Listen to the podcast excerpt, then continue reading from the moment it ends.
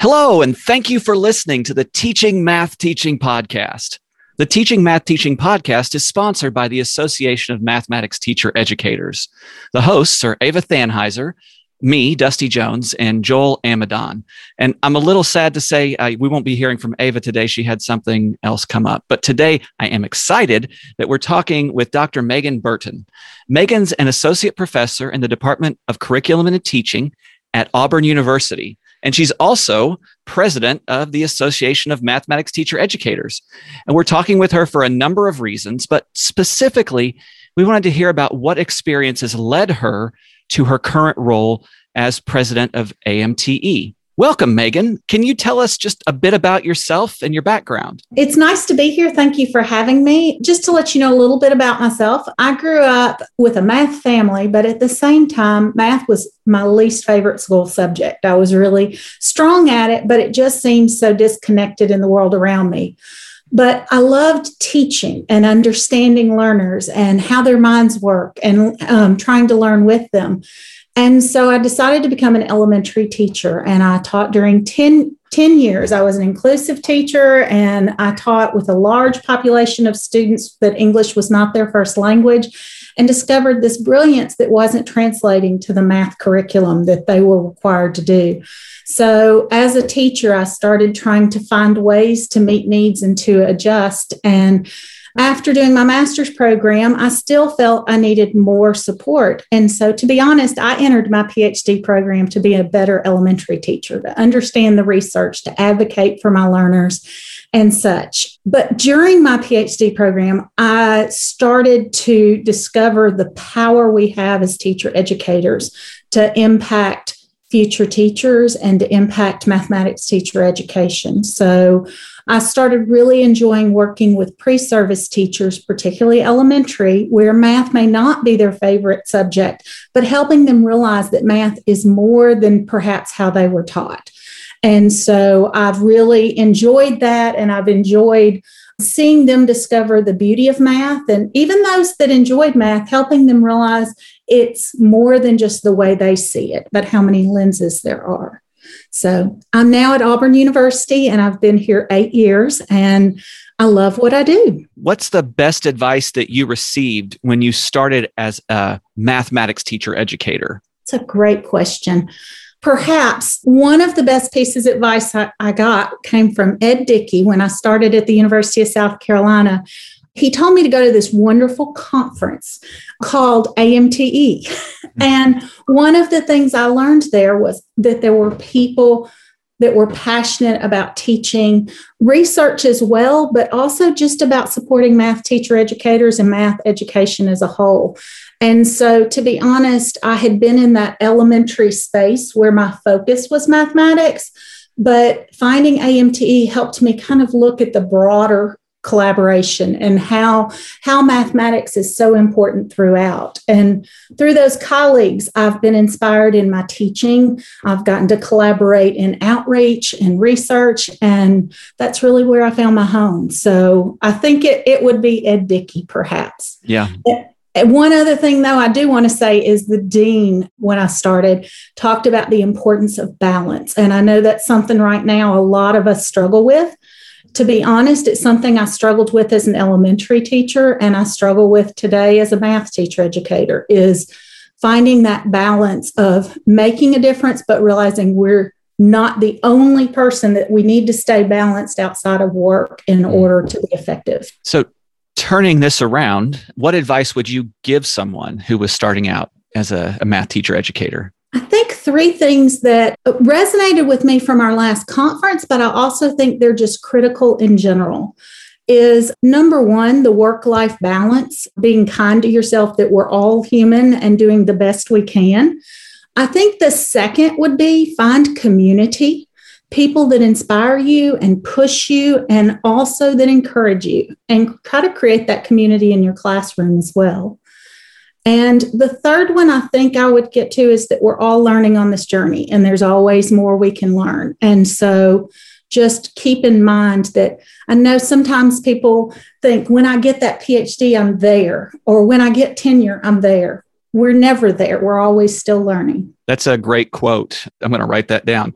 So we're never there. We're always still learning. That's a different perspective, maybe, than than someone might have when they're in the middle of their, say, undergraduate preparation. You know, they are thinking, you know, if I could just get through this class, or if I could just get this degree, or if I could just get this job, or once they have a job, if I could just get this other job or this other placement.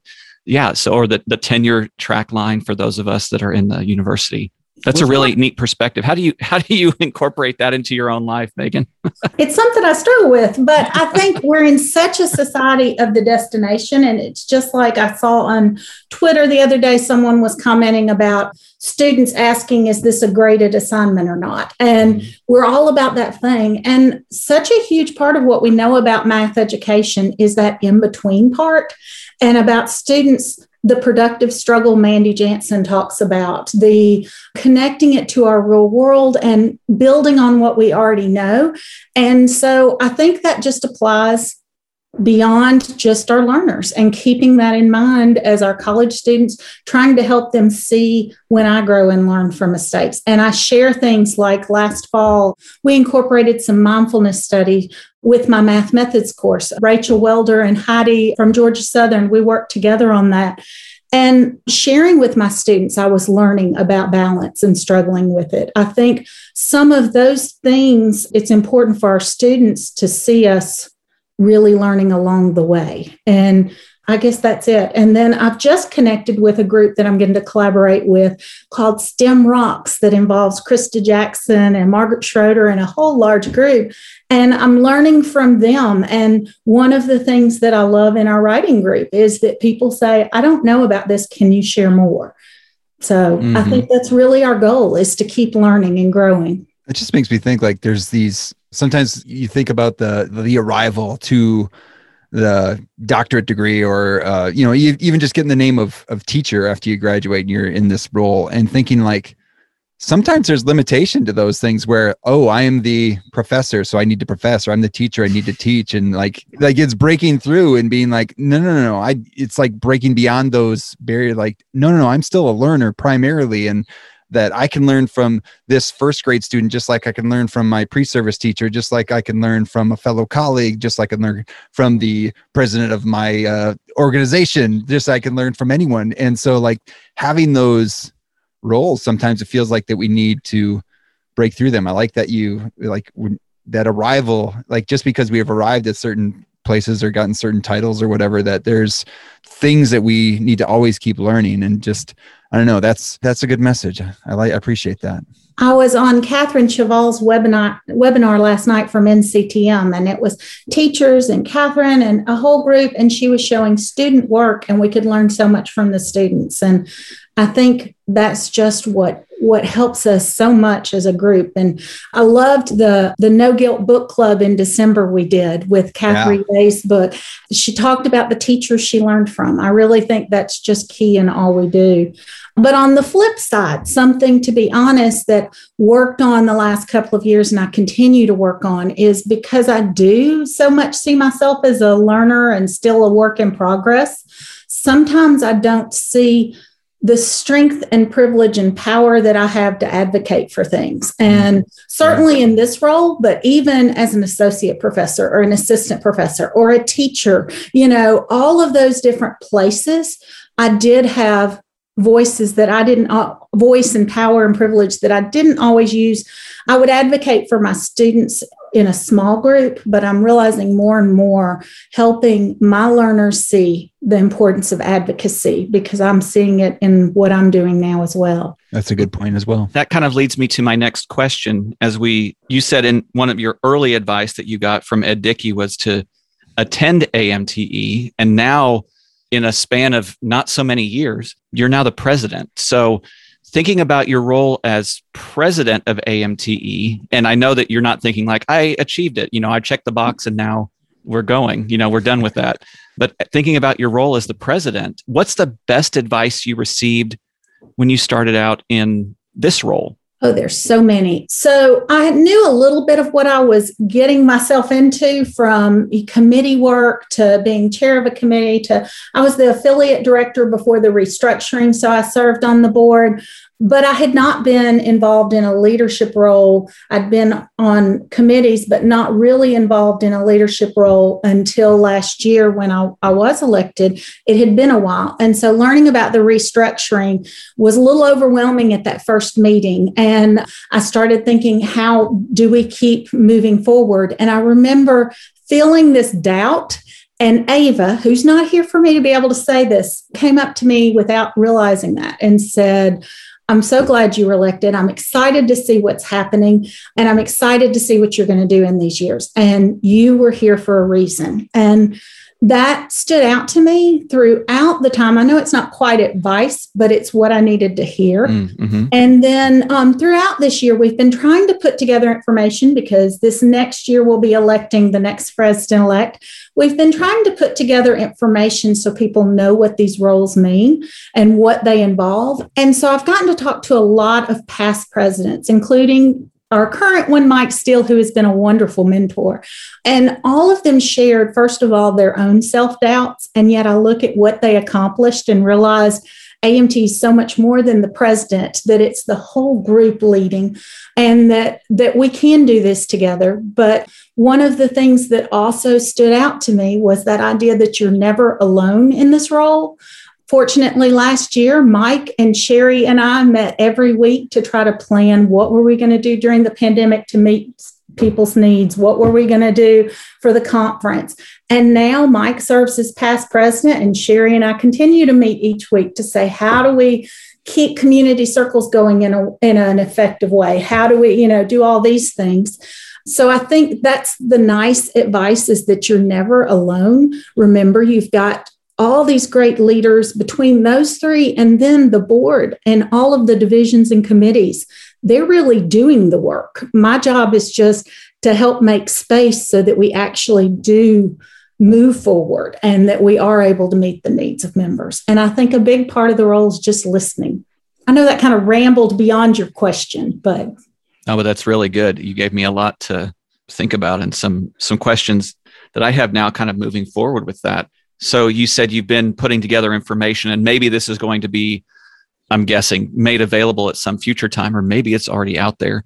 But what sorts of things can you give us just kind of a sketch about yeah. what is it? An election for president of AMTE is is coming soon for the president elect. What sorts of things do people need to know to think about you know, is this something that i should think about pursuing or is this what does the role entail what do you want to share about that yeah, great question. Well, the first thing is think of people you feel would be strong in this role that you might want to nominate. Someone nominated me. You can do it anonymously. I had no idea who it was. I would have never thought to put myself forward, but someone else did. And I hear multiple past presidents who said the same thing. So think about people that you think might be interested. They can always say no. Mm-hmm. But some of the information we've got going out is I got to sit down with some past presidents, um, Jenny Bay Williams, Randy, Randy Phillips, Christine Thomas, and Karen Karp. And we talked, um, Courtney um, Miller helped lead that discussion. And we talked about what their roles were like. And it was interesting to hear Karen Karp say that as when she was president, they started having a budget, which I, I can't imagine, you know, that wow. time before then. It was just you have this money, let's spend it. You know, all of these things, just listening to when affiliates got involved, when committees started working, and how this organization has grown over the years. So that's a great, it's it's about 15, 20 minutes, a little clip you can watch. In addition, Fran Arbaugh and Marilyn Strutchens have written a great reflection about their time that's going to be in the Connections newsletter. Um, we also have treasurers coming up, and we have our current and most recently past treasurer share a little bit both on video and in a written article about their experience. And then Ava and Christa Jackson, who have both been um, board members at large, share a little bit about their experience because those are the three positions that are available this year. So I think that helps unpack some of the information so people can see that none of these jobs are an island. We're all community and here to support each other. And also, what we hope is that it helps people feel comfortable reaching out if they are considering it. I hope someone would feel comfortable emailing myself or Mike or anyone else and saying, Tell me a little bit about this. So that's, that's what's coming out.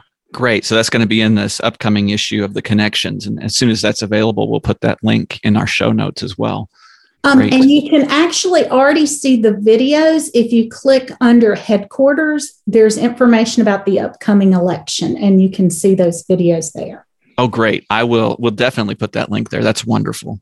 Thanks. I mean, I, I really like that from a, I remember when Babette came on and she talked about leadership in the organizations and just you know taking that try to find a place that you can serve within organizations and amt being one of them.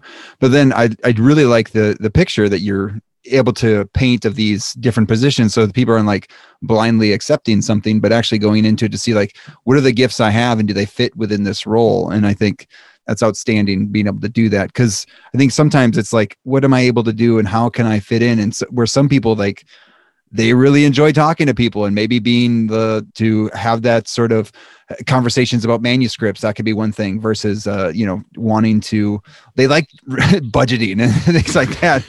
Like the treasury would be a great spot. Wow i still can't get over that we didn't people didn't know that what the budget was. That was awesome. That's a great piece of information. That, that one made me laugh when she said oh my gosh yeah but that's like my checkbook in college. So, oh well. yeah, right. There's money. Okay, I'll do yeah, that. Yeah. well, and even if people aren't considering running, I think these are really useful because it helps people realize, first of all, all of these are volunteer positions, and we're still teach i'm teaching two courses and doing my research and so is everyone else along this but it's because we care about math teacher education, just like you guys doing this podcast and all the different work you do, that we're all working together on this. And it helps make it a little bit more visible what the work actually is. And I know there's certain things I didn't realize all the different organizations AMTE connects with and meets with to try to collaborate.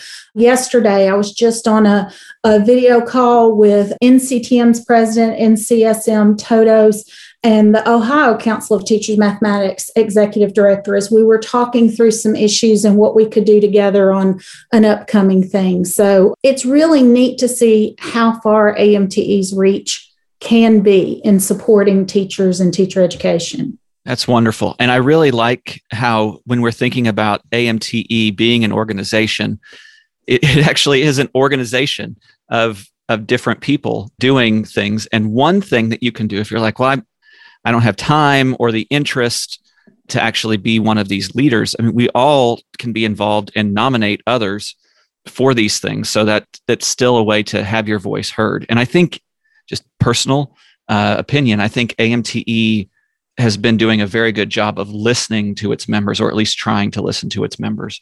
And, yeah, and so, I would add to that also, please, if there are things that you see, hey, I wonder about this, or I'm curious have y'all thought about this? Reach out to anyone on the board. And I know all of us are happy to listen and meet those needs. I'm excited, and yet also oh, I hope people will consider volunteering. I'm excited to say that last year we've been keeping track of who fills out a volunteer form and trying to make sure people get on committees and so forth last year we're down to very like it's a minimal number of people who volunteered who didn't get on a committee and it was their first time to volunteer. So if you're at all interested, and we're finding more and more ways that we need volunteers as the organization grows, as we try to reach out to different members and increase the support that we offer. So please consider, uh, you know, you can get involved at any level of commitment, whether it's just sharing your ideas or stepping onto a committee to find out a little bit more about the organization population and one of the things we're really trying to do strategically is to reach beyond just the math teacher education, higher education community. That our classroom teachers that supervise interns, you're a math teacher educator, people in district offices are math teacher educators, people at the State Department who help with some of the curriculum decisions. Um, we're also trying to reach out to some of the institutions that currently may not be involved to say, what needs can we meet and what can we do to help have your voice at the table about math teacher education? Because we don't want to just be in our higher ed silos. Exactly. So, Megan, thinking about as the president of AMTE, what makes a good day as the president of AMTE? Oh, you gave some great. When, when you ask that one, there's so many things. I've got to be honest. The first one, just for me, not just as president of AMT, but just for me, is being in a classroom where there's this community and you're seeing light bulbs and sense making happen, whether that's my college students, a graduate class, or my elementary students, and also walking away from that.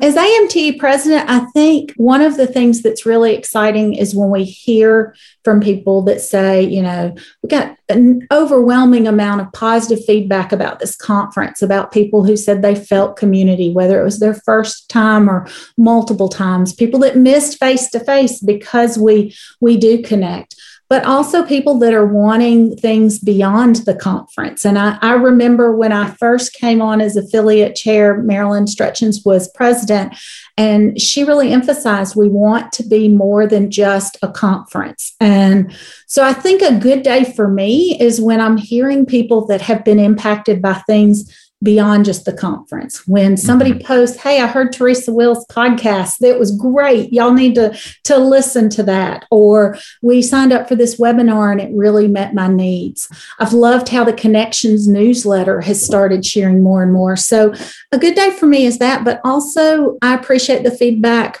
when people may feel there are needs we're not meeting. We can't always do everything. We are a volunteer organization, but hearing those thoughts helps us meet and try to try to figure out what can we do better in the future. Because like i said we're always learning and growing. And so i really appreciate when people come to us and say amte i questioned this or have you thought about this area? How are we meeting the needs of these scholars? Those are things that make it it's sometimes tough to hear when you care about an organization, but it's something you want to hear so you can make it better, just like that productive feedback in the classroom. So, kind of turning the page a little bit, Megan, what do you do for fun? How do you balance things out? What are some things that you do when you're not uh, being a math teacher educator? Well, in the past, my answer would be travel. I love What's that? yes, exactly. I love to travel, whether it's whether it's local, international, just to go find new places. And I love when I can travel in ways that aren't big travel groups, but like renting a house in Ireland or, you know, mm-hmm. and getting to know people. Or I've spent several summers in Estonia and Lithuania working with children over there and getting to know them. And in China, I got to teach a STEM camp. I, I love getting to really get to know people from different cultures and, and really connect with them. But since I haven't gotten to travel, I've always been involved in pet rescue. I tend to be the person that will rescue the rescue will send to foster a dog that may not make it, but just needs a loving home for those last little bit. Mm. But I've failed enough times in other dogs that I'm now up to three thanks to the pandemic. so we're not fostering anymore. So I love my dogs. I love traveling. I do not have kids of my own. So I am definitely the spoiler aunt that lives for my nieces and nephews in Virginia and Florida. So and pottery is my stress relief. I don't make great pottery, but I enjoy doing it because it helps relieve tension. So I have a wheel that I use for that. And that's about it. Well, I just was thinking about the pottery. I mean, like that's probably a like uh, a, you're talking earlier about mindfulness. I bet you you can't you can't concentrate on I don't, I don't know if you have a wheel or what or however you do your pottery, but you probably have to be totally in it in order to do pottery well. I, I would guess. You do. I love, I picked it up right before the pandemic. And when they closed, I'd been doing it for about a year. And when they closed down our local pottery place for the pandemic, I ordered a wheel and I now have it in my house. And I am a late night person. That's when my writing happens. So I have now learned when I get to a block, I go and sit in front of the wheel. And like you said, it's such a release. And there's so many great metaphors and and mm-hmm. things you can find in pottery that the clay gets too stressed so it needs to rest some that you can always reshape it from the mistakes that you really mm-hmm. need to be centered if it's ever going to work so yeah it certainly helps with mindfulness for sure have you thought of a question like a math in context question around pottery yet have you generated one Oh, that's a great question. I wish I had, to be honest. I've separated those two and I probably should not. I'm glad you asked that. I did right before the pandemic. We were starting to work on this. I have a friend that's in science education and does a lot with STEM, Chris Schnittka, who does pottery. And we were going to get elementary students to make whistles that are pretty easy to make with pottery. And we were going to incorporate some math and science with that. And then we had the date set. It was April of last oh, year. Yeah. But we hadn't fully realized that before everything else happened. So I need to pick that back up. Thanks for yeah, asking. No, that, that would be fun. That'd be fun to see. I just I think about that because for a, a, brief period I was I did the palette of problems in the now defunct uh, math teaching in the middle school every context was like, oh my gosh, I have to write like 10 problems. I'm like, there's a context I can write a problem about. So no, just Absolutely. switch off that part of my brain. But yeah.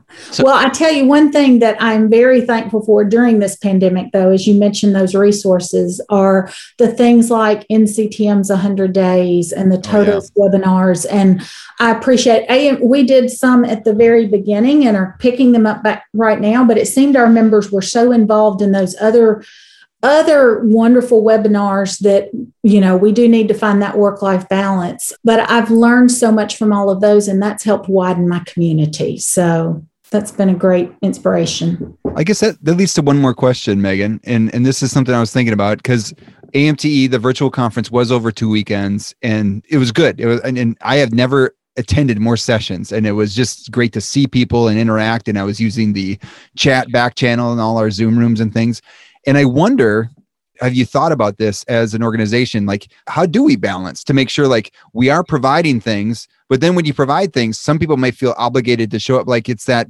balance of we don't want to overwhelm people, but we want to make sure they're getting what they need. I don't know. Have you had any discussions like that? Yeah, we did as a board. Dusty knows this beforehand, and it came after as well it was this challenge. And uh, we did hear from the membership that while some appreciated the Saturdays, some did not want them because it's hard to take off during the week so that you can work on Saturday and say, hey, I can't come in because I'm working Saturday. And so instead, a lot of people did you know, work that extra sixth day. Our challenge was not wanting people to miss two days in a week of classes or, mm-hmm. you know, things like that. And with yeah. the time zone, our, our, because we're across time zones, it was difficult to get an, the sessions in. And we know so many people, not only do we go to learn from our colleagues and to connect, presenting is an important part of a lot of people's work expectations. Right. Yep. And so it was surprising, exciting, and I also felt a little guilty when I read the feedback of how many people really wanted to go to every session. And so some of the feedback was I didn't have enough time for lunch, or I didn't, you know, these Saturdays were tough. And my thought had been before, and I don't know about Dusty's as, as he was there, but listening from the board perspective, it was these are the days we can offer them. And we know people aren't going to be able to make every session. But if we offer it this way, more people can present and you can find what works for you. So it was really a surprise to me how many people did did do just what I did of turn off their camera and eat during a session because you didn't want to miss it. it says a lot about the presentations. Yeah, I may or may not have uh, emptied a dishwasher during one of the presentations or prepared a, prepared a meal, but you could. I mean, was kind of a unique situation, but no. Mike was on the tread. still was on the treadmill. so, That's right. But one of the things we have discovered that we want to build on because the chats during conversations oh. were so powerful, and while I know the app may have struggled some. I'll go ahead and say that's a contract we signed into back in February or March of last year before we knew where we'd be. But it does have this great feature when we're face to face, you can chat via the app. Mm-hmm. And so we were thinking at our next conference, we might want to make that available so that during during the opening session, because Joel, while you were sharing and Sandra and Naomi were sharing all your great insights, it was also so powerful to hear other people's thoughts on it. So, oh, yeah, absolutely. I mean, you're in the fireside chat, and I know one of, uh, I think the docs, one of the doc students here at University of Mississippi was in there, and Rochelle Gutierrez was kept throwing things into the chat. And I'm just like, you know, you know mind sending a mind message to the doctoral student like hey just soak up everything rochelle is, is saying because it was it was pretty amazing. Oh yeah exactly. So so I think that's neat because that also helps create community. I'll be honest, when I showed up to my first AMTE, like I said, when I started my doc program, I was planning on going back to the elementary classroom. So I taught most of the years while I was going to class and and finishing up my dissertation, I finally took two years off and taught math methods while I was doing my dissertation. But at the same time, AMTE is where I found community and AMTEs where I felt this connection. But I showed up the first year not knowing anyone except for Ed Dickey. And I remember Randy Philipp was one of the people who first just immediately made me feel welcome. And he was like Rochelle Gutierrez, he was somebody I had read about and respected so much and to make me feel like a part of the community was exciting. Mm-hmm. And I mm-hmm. think our chats kind of helped those people like myself who might be too shy. I would have never gone up to Randy. It took him coming to me that that made me feel welcome. The chat helps with that in some yeah. ways. Mm-hmm.